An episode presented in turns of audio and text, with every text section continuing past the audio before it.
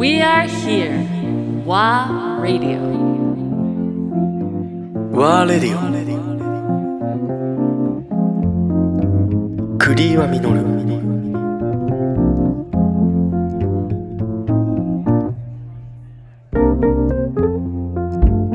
えー皆さんこんにちはクリーワミノルです、えー今回からまあ、えー人私が会いたい人に会って話を聞くという酒場でラジオの新シリーズといいますかが始まりますが、えーその記念すべき第1回、えー私が今土曜日だけお世話になっている銀座の、えーバー銀座小屋のオーナーバーテンダーで山崎剛さんですこんにちはどうも、こんにちは。よろしくお願いします。すいません昼から仕事前にいえいえいえ、もう、栗岩さんに言われれば、朝でも来ます。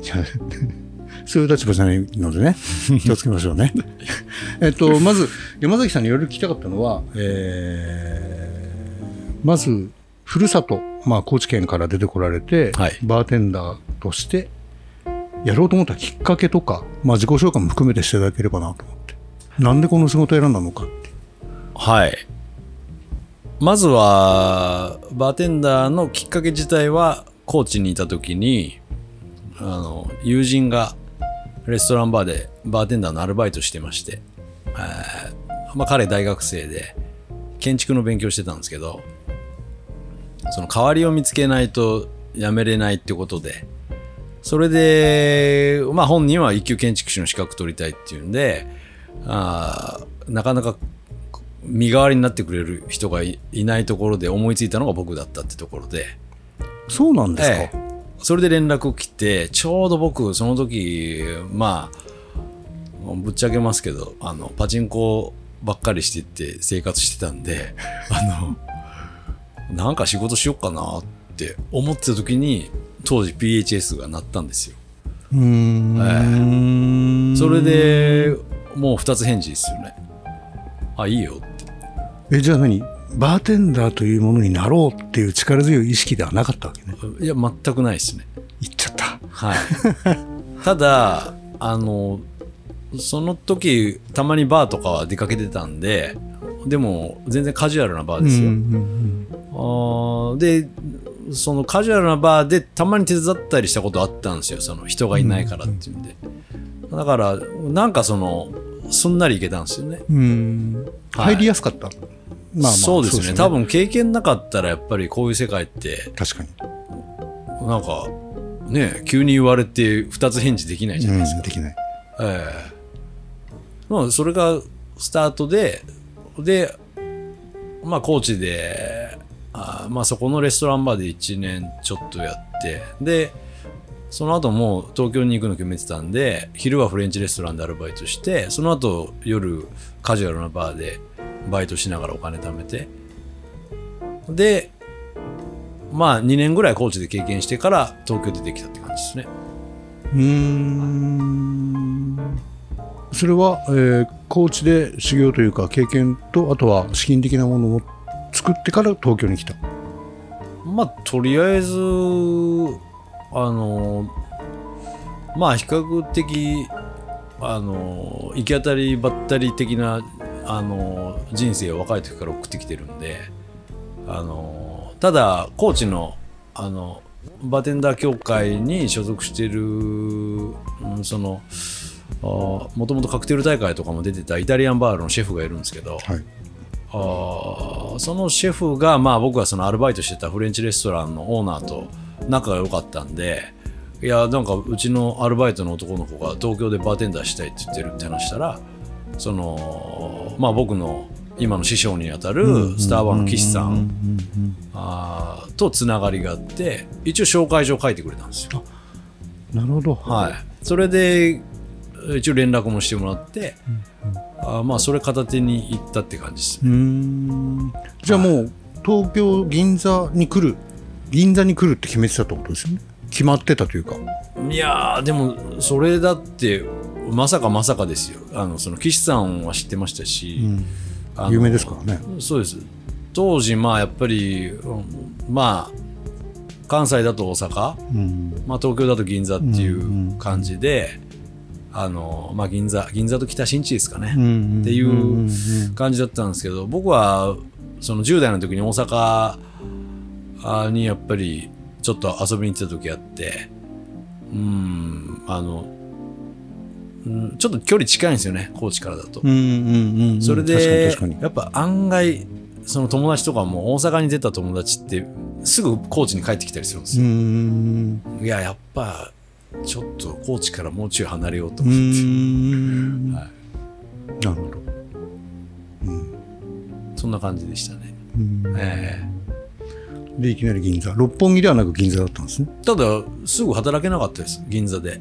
あのーまあいわゆる面接みたいなもものをあのしに行ったんですけど、うん。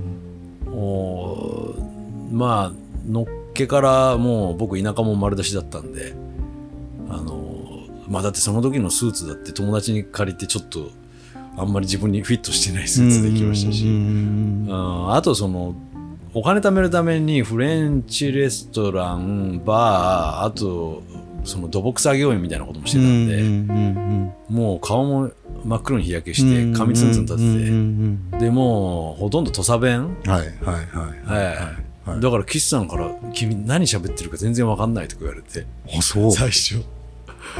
銀座で多分働けないよとか言われて。あそう。そんなスタート。でしかもうちの店は空きがないって言われてああ、ええ。そうかそうか。空きないからあの東京って日雇いのアルバイトとかあるから食いつないでてみたいな。あそんな始まりだったんですね、はい。そうなんですよ。出てきたのに。えへええ。それで半年ぐらい日雇いのアルバイトしてええ。それから？待てど暮らせど連絡ないんでうんでもう自分で探そうと思って。うんうんそれで新宿のお店見つけて。で新宿で2年ぐらい働きました。ああそうなんだ。そうです。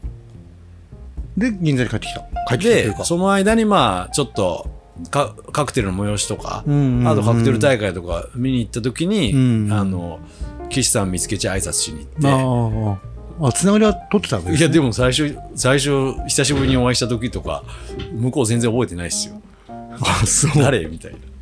じゃあ一生懸命コーチから出てきたあの土佐弁丸出しのみたいな。あの競輪選手の修行してたあの山崎ですとかっつってなんかこう競輪っていうワードで思い出してもらってうる人ーん。でもまあその師匠の岸さんからするとまあ当時あのもうすでに超有名店でしたから、うん。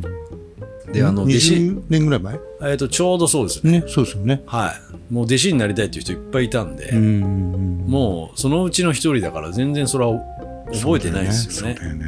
でもなんか23回挨拶したんですよ。新宿で働いてた、うん。うん。であのー一回飲みに行ったんですよねそれで。うん。あのまあその時にまあやっぱいいお店だなって思って、でまた思ったらすぐ行動のタイプなんで、もう飲みに行った次の日に電話してやっぱり働かせてくださいみたいな。もうずうずうしいにも程があるんですよ。でもその辺の行動力は今でも変わってないよね。決めたらサクッと。そうですね。ね。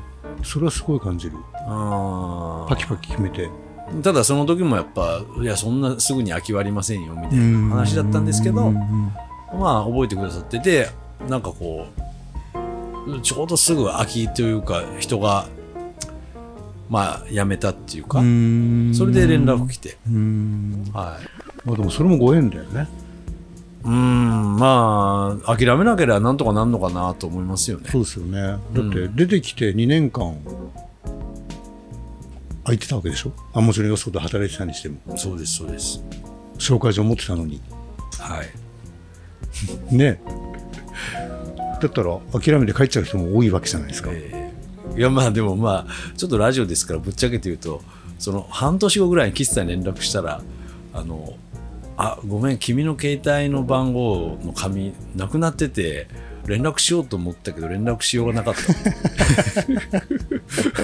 そうなんだ。それ本当の話？それだから新宿の店が決まった時に連絡したんです。いやおかげさまで決まりましたって言ったごめんねとか言って、ええでも今思うとね師匠だって別にそんなこと言わなくてもいいんだけどあのあこの人この方もまああの正直な方だなそうね、そうね。確かに、確かに。